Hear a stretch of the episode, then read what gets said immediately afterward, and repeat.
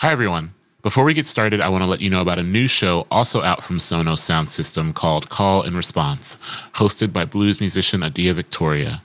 She is great and one of my favorite people to talk music and blues and America with, and is also a fantastic writer and thinker. So I recommend pulling up the conversation that just came out with jazz legend Kamasi Washington, which you can listen to on Sonos, Mixcloud, or wherever you get your podcasts.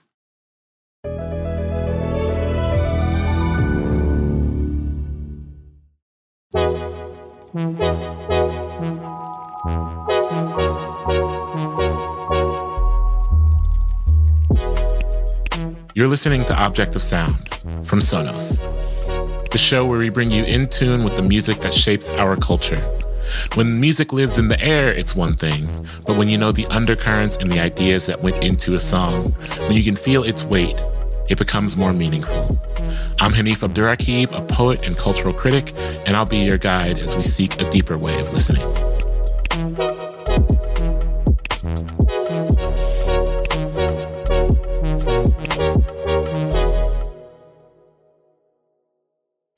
This week's episode is a special one.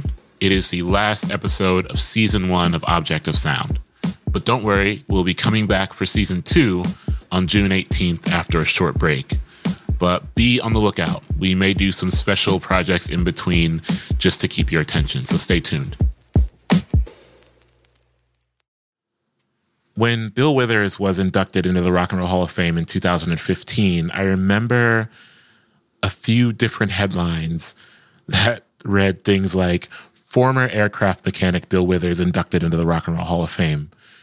And I remember people feeling away about those headlines, but I actually remember having a bit of affection for them because it honored the full life of Bill Withers, who was very proud of the work he did as an aircraft mechanic well into his 30s before he became a quote unquote professional singer.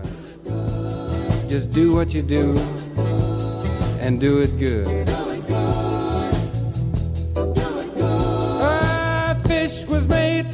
When he was at that job as a mechanic, he would sing on the job and on his way to and from work, he would hum songs and he would whistle songs.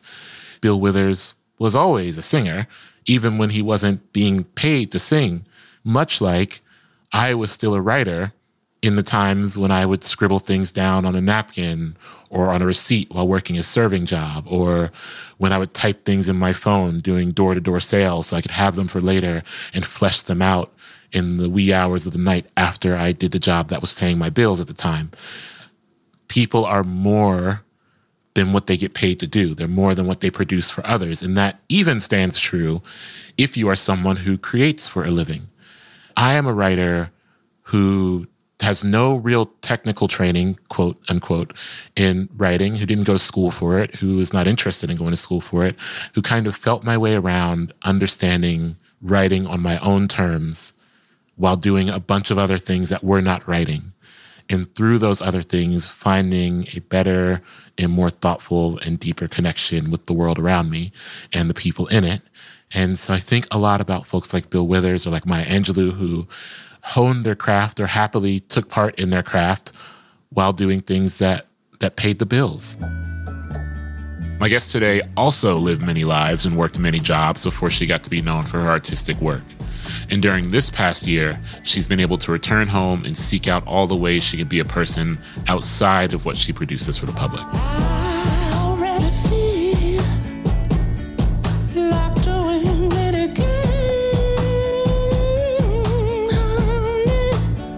Brittany Howard is a Grammy Award winning singer, songwriter, and musician. She got her start as the lead vocalist of Alabama Shakes, but over the past couple years has ventured on her own journey as a soloist with the release of her album Jamie.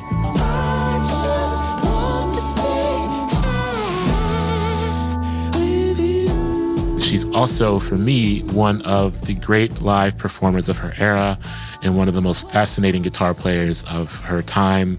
She blends this kind of freeform sensibility with a real understanding of what a song and an audience needs, which makes her stunning to watch and stunning to listen to. I got to talk with Brittany about the many jobs she's held before she became a full time musician and how that labor impacts her creative work today. We talk about being a self taught artist, how she learned to play guitar, and our shared love of rhythm sections. Together, we created a playlist of the songs that got us through our day jobs. And I'll wrap today's episode with a reflection on the first season of the podcast and a look ahead to the second season.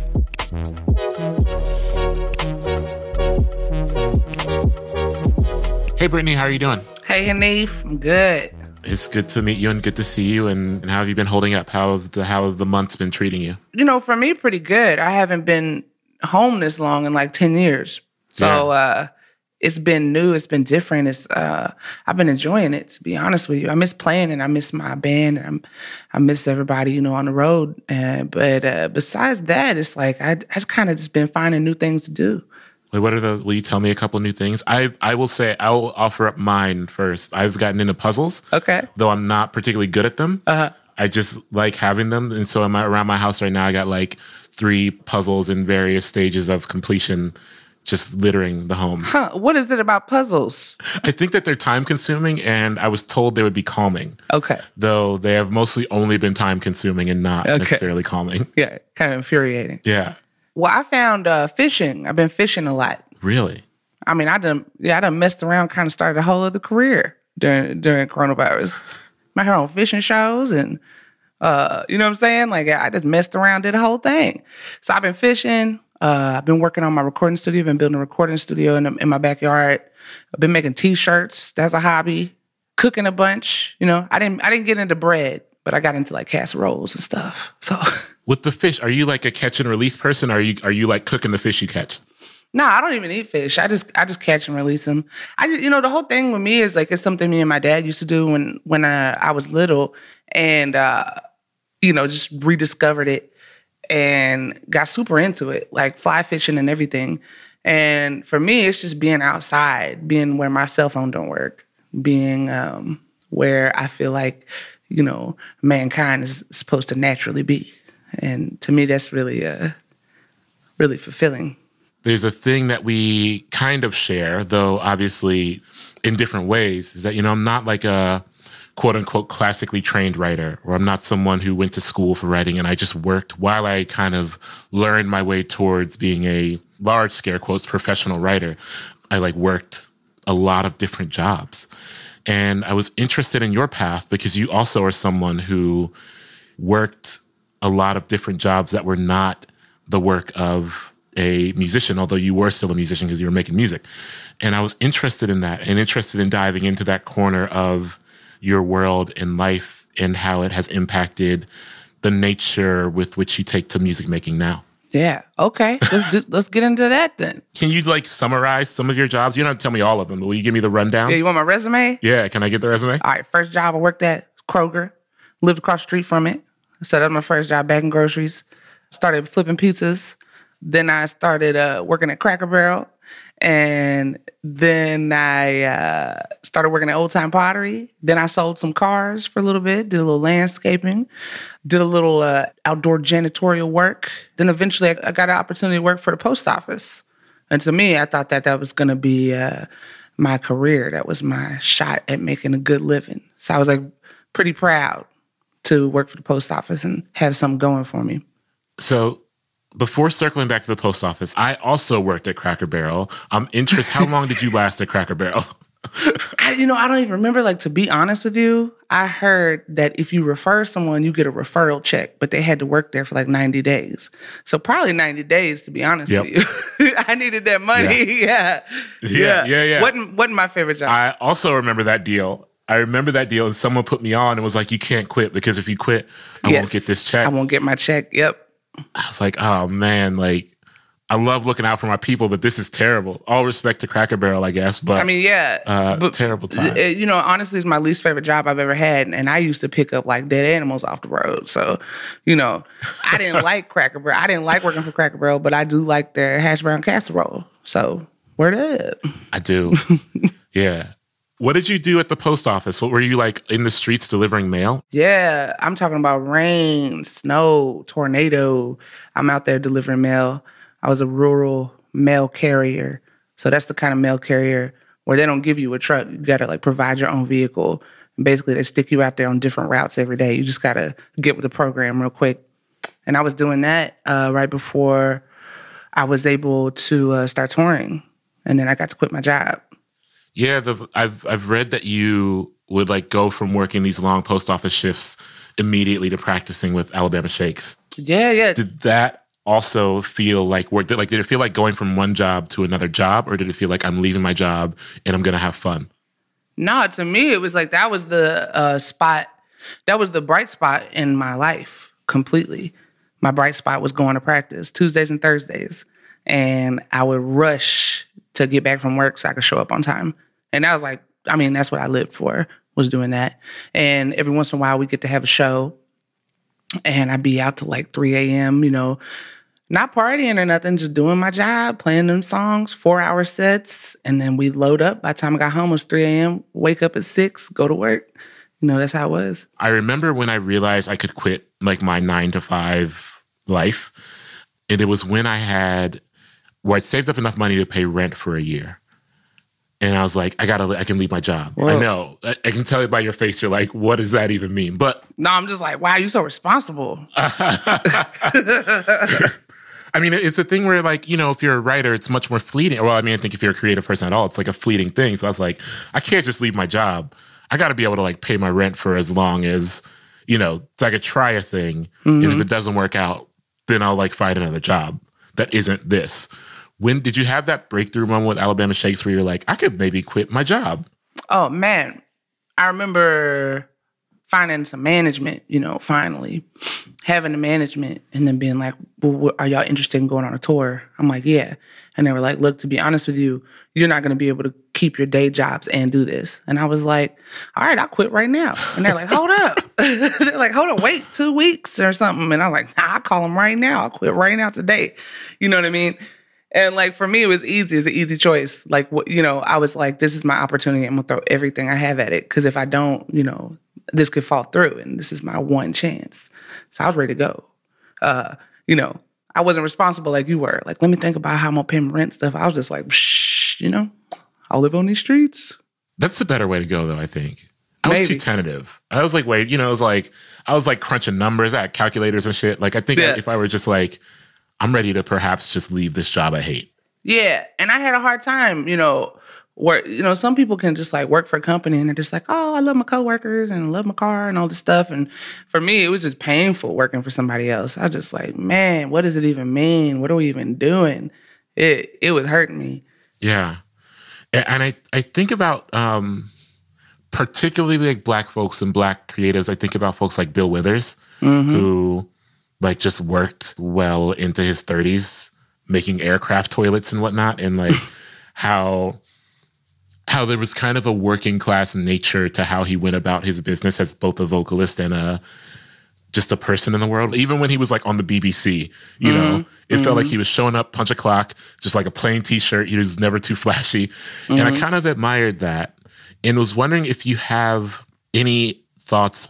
Do you feel like there are things kind of steeped into your being uh, around work and labor that inform your your work in a band or as a solo artist, for better or worse? I mean, yeah. First and foremost, when it comes to me working, is like uh, you got to have some good character. You know, I'm not trying to step on nobody else to get where I need to go. That's important to me. It's always been important to me and to my band to work with people who have integrity and be surrounded by people I respect. So that's first and foremost. Um, I didn't have that opportunity when I was working for someone else, but now that I work for myself, that's important. Um, I go through with it. I like to work hard. I like building something.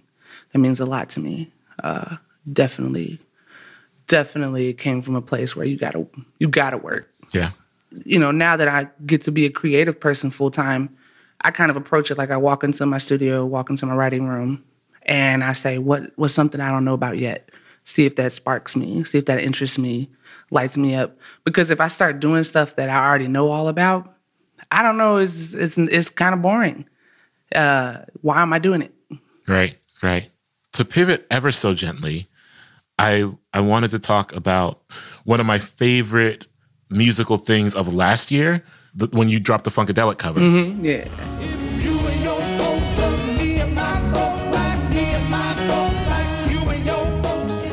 Love Funkadelic. I love George Clinton. I mean, I'm from Ohio, which is, you know, mm-hmm. the birthplace of funk. And so I, I just have a really intense relationship with Funkadelic. And to hear your very real transformation of that song was illuminating for me and kind of made me think about the kind of sonic toolbox that you work within and how varied it is.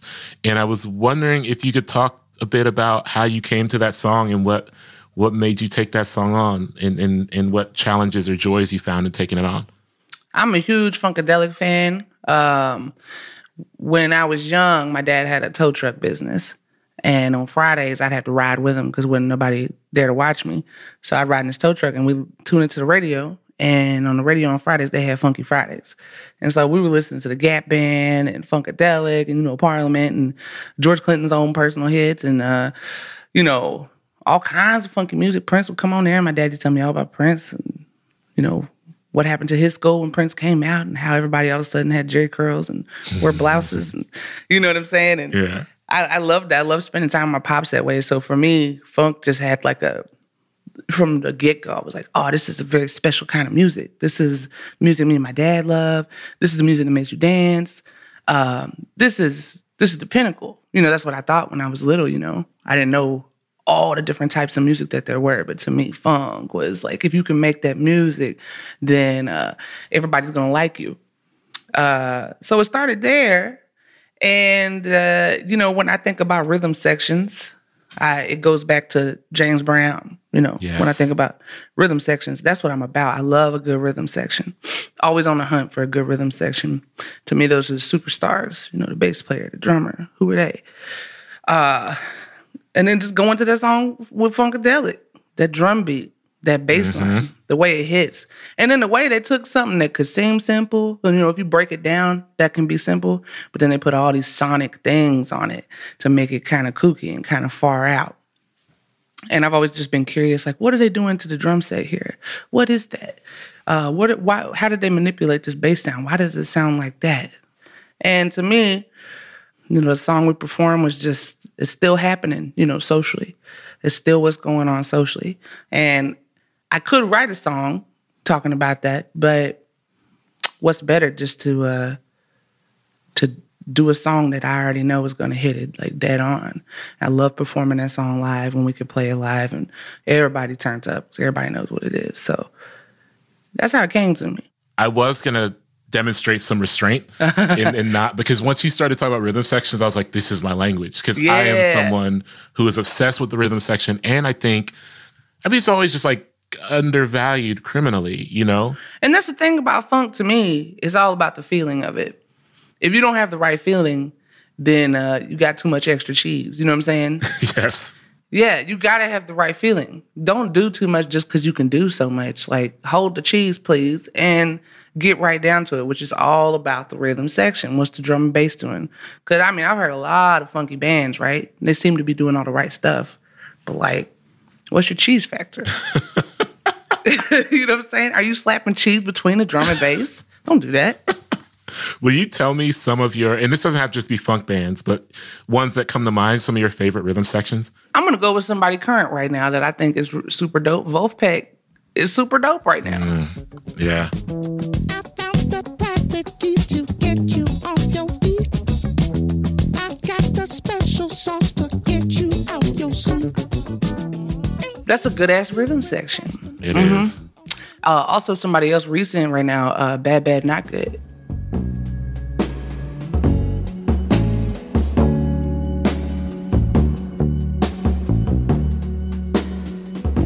They pretty slick, pretty slick, man. I like that. I want to hear about how you learned to play guitar and who you learned from or you self-taught. I'm just so interested in it in the very like n- the very granular nuances of your guitar playing, both like tone and your kind of ability to shift sound through from song to song or from moment to moment. There's a real versatility I hear uh, if I'm doing close listening, but even if I'm not, that really makes you curious about your your guitar journey. Thanks, man. You know, I feel like I don't get enough guitar questions. It's funny. Really, So you when- don't get guitar questions? I don't get enough I feel like I could have made this whole interview guitar questions and I didn't because I wanted to talk about other things. Well, let's go off the dome. Let's see. From the beginning, the first instrument that I played was uh, drums. I'm a, I'm a drummer in my soul. Uh, love drums. Then I went to bass. Loved the bass. Started playing when I was 11. Start, started making kids join my band. You know, I didn't have a lot of kids to choose from that wanted to play instruments and write songs. So like if I like the kid, I'd just be like, all right, I'm gonna teach you how to play bass and you'll be the bass player. And they're like, oh, okay. And then, you know, I was trying to be in bands all the time. That was like my dream. So I had to write some songs. So then I had to play the guitar. The way I taught myself was just through my ear, listening. Uh, in the beginning, my mom used to would buy me like guitar. Maybe I get a guitar player magazine like once every two months or something. You know, I mean, like fifteen dollars a piece or something back then, ten dollars or something. And then I'd look in the back at the tablature and I started putting together, oh, this is a string, this is the fifth fret, okay, okay. And started learning what I could there. Once I started making power chords, I was just like starting to write songs. And then playing simple music, like punk music and stuff, started learning that because that was a lot of power chords. I could learn that.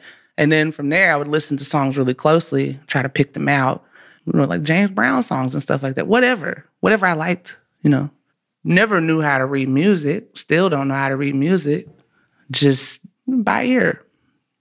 And, you know, that has its pros and cons. You know, when Alabama Shakes first started, we wanted to play a show anywhere. It was so hard to get a show. Nobody wanted original music. So we'd have to put together a bunch of cover songs and then we sprinkle in our music here and there. Uh, so I'm playing Led Zeppelin, I'm playing Black Sabbath, I'm playing these solos and stuff. And at the time, there weren't a lot of female guitar players highlighted, especially not female black guitar players. Of course, I know they existed, but I'm just saying where I was playing in the Southeast, I was like, nobody had ever seen it before. You know, they thought I was gonna get up there and sound like Aretha Franklin or something, but that's not what I did. I got up there and I was singing "Let There Be Rock" and I'm playing the solo, and people were like, "What the f- is this? What is going on?" And you know, we we were we we looked we all looked different. We all looked like we came from a different background. We looks we looked different. People didn't know what to expect. And I just kept learning them guitar parts because, man, honestly, that was getting us gigs. I was like, whatever. You know, I'm going to sharpen up these solos and uh, let's get out there and play uh, some Black Sabbath for them next time. They ain't going to expect that. Uh, so that was kind of my journey, just learning them songs so we can, so we can get them gigs. It's so funny that you talked about feeling and being led by emotion because I do think your play. I'm asking these questions like I'm a guitar expert and I am not. I just love listening to music. But your play is so guided by feeling. Oh, yeah. Where it seems like, especially live, I mean, of course, you know, I've seen you live a couple times and it does seem like you're kind of like mapping out where to go next in the solo space particularly. Like you're mapping it out as you're playing it depending on on feeling. And that's maybe not how it goes, but that's how it feels and how it how it appears to a listener. And um there's something kind of captivating about that. Have you ever seen Stevie Wonder live? Yeah. I feel like he's in a similar way where like so much of his like the musical world he builds is based on this real time relationship with sound and what a song needs and where a song needs to go. Um, how much of that of your playing is info- particularly live playing is informed by like real time rapid decision making based off of what a song needs? I mean, I'm just as much on the edge of my seat as anybody in the audience. I don't know. Sometimes I even I hit a old bonky note, but you know, you just like Jimi Hendrix said, you just bend that note. Bend it, yeah. Or like. Miles Davis said, hit it twice. It was on purpose if you hit it twice. So uh, I, you know, I kind of got that principle. It's, it's all feel, uh, and that makes it fun and exciting for me. And also, just the kind of player that I am, man. I don't have a lot of technical chops. It's just like, oh, this sounds cool to me, and then you play it that way. I love that. So my last thing here is that every week on the show, I ask the guests to help me make a playlist that we add at the end of the show. And I, I really wanted to hear from you some songs because we like touched on work a little bit. I was someone who, when doing the jobs that were like manual labor for me, I always had to have headphones in because I always just needed a soundtrack to propel me through the workday. And so I was wondering if you could give me a few songs that you wish you had back when you were needing to be propelled through work days in the past. For sure. I mean, when I was working, I remember particularly I was working for uh, it was a porter business. So what you would do is you go to commercial properties and you drive a sweeper truck, or you get a blower, or you pick up the cigarette butts off the ground. You'd empty their trash cans. You know that was like the job. And so all I was doing all day was listening to music or writing music And I remember at the time I was listening to uh, a lot of Daptone stuff. Sharon Jones, the Dap Kings.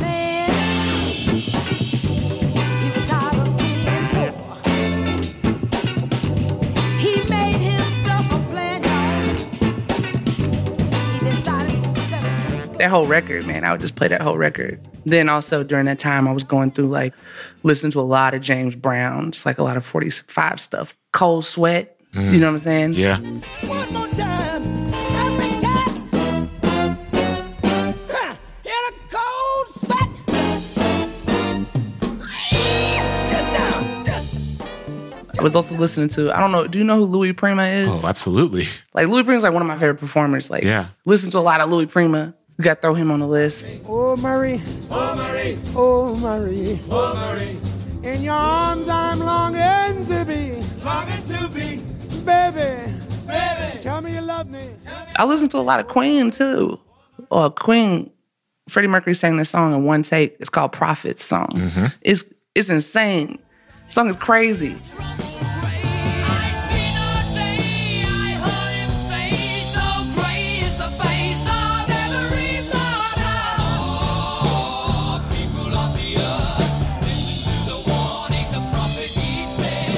Queen is funny because recently I got I got I got in a little trouble, not real trouble, but I had mentioned that it felt to me, and it's funny because someone played Prophets for me when I when I said this. I mentioned that Queen, you know, and I, I'd listened to Queen's albums a lot, a lot of times, and a lot of them just don't land for me, but their singles always do. Big singles band. I was less sold on them as an albums band, and one of my friends was like, "Listen." You're just not listening to the albums, right? Um, and then they played they played Sheer Heart Attack for me, all the way through and I was like maybe I maybe I actually need to think about Queen revisit them as an albums band and be a little more open to it. I was listening to that. I was getting into that. I was just kind of exploring music that I had missed. And at the time, I didn't know a whole, whole, whole bunch about like Black Sabbath or Led Zeppelin. That was kind of new for me. So I was diving into that, and I was like, "Oh, there's something here." And, you know, Zep, they got some funky songs. You know what I'm saying? They do. They got some funky songs. We used to cover the crunge. You know what I'm saying? Yeah. Dun-dun-dun-dun-dun, dun, dun, dun. Ah, that's funky. I want to tell you about my good thing. I ain't disclosing no names, but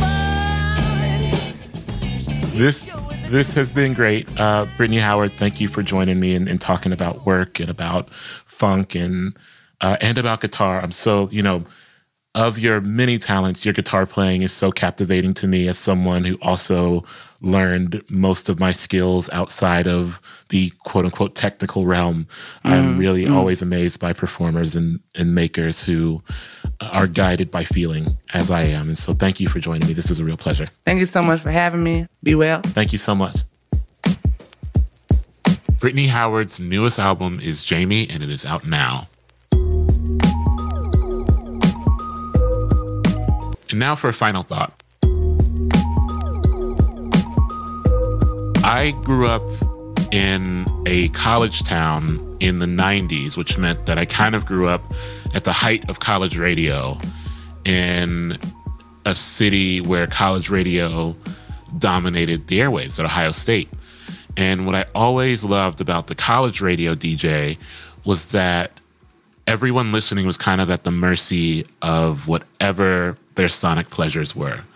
There was kind of no format or strict grounding principles like there were with more corporate radio stations. If a person wanted to play Alice in Chains and then play Fugees, that's just what you got. That is kind of the base of my music listening experience was and I always always always had the dream of being a college radio DJ. And when I was approached to do Object of Sound, it felt to me like a dream come true because it was an opportunity to at least take a little corner of that desire and build it into something more communal. I think that, like all productive, emotional, social movements, if we reciprocate and rely on each other for shared knowledge, we grow as people. And so I want to say that this has been uh, a really wonderful journey through this first season for me, someone who has had to kind of learn to come into my own as an interviewer and allow my excitements to to kind of shine through without any reservation or anxieties. Thank you to the producers for working so hard to make this show sound good. And I hope that it has been a wonderful journey for you too as a listener. I have enjoyed hearing from you all through emails or through Instagram or through Twitter. It feels like we're really building a community of excited listeners. And um, I've loved especially making playlists and talking through them. It feels like I have my own little corner of a college radio show. And uh, coming back for season two, I hope that we can continue this process. And I hope that with any luck, uh, we all become better, more eager listeners, and more willing to share what we love about what we're listening to. Season two will be back June 18th. So you get a month and a half break to, to think about tunes and make some playlists and uh, keep an eye out for us. We will be back to help carry you through the summer, and I can't wait.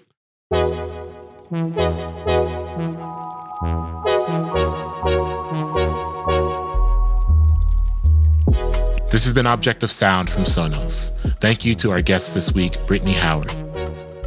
To hear all the music and the full version of this show, listen on Sonos Radio or find us at mixcloud.com slash Sonos. And while you're there, check out some of the other great shows on Sonos, including the first episode of a new series, Always Read the Label, hosted by Karis Matthews. Each episode will tell a potted history of an iconic record label and shines a spotlight on some of the incredible artists that have been associated with them. Also, this week on Radio Hour, Ghostface Killah who just launched a new curated station, Blue and Cream, on Sonos Radio HD. Subscribe to our podcast on Apple, Spotify, Stitcher, or wherever you listen. If you love this show, rate it and share it with your friends. Also, tell us what you like about the show and what you're listening to. We're at Object of Sound at Sonos.com. Follow us on Instagram and Twitter at Sonos Radio. This show is produced by Work by Work, Scott Newman, Gemma Rose Brown, Babette Thomas, and by me, Hanif Abdurraqib. The show is mixed by Sam Bair and Josh Hahn. Extra gratitude to Joe Dawson and Saida Blount at Sonos. I'm always talking about music online on Instagram and Twitter at Nif Muhammad. Thank you for listening.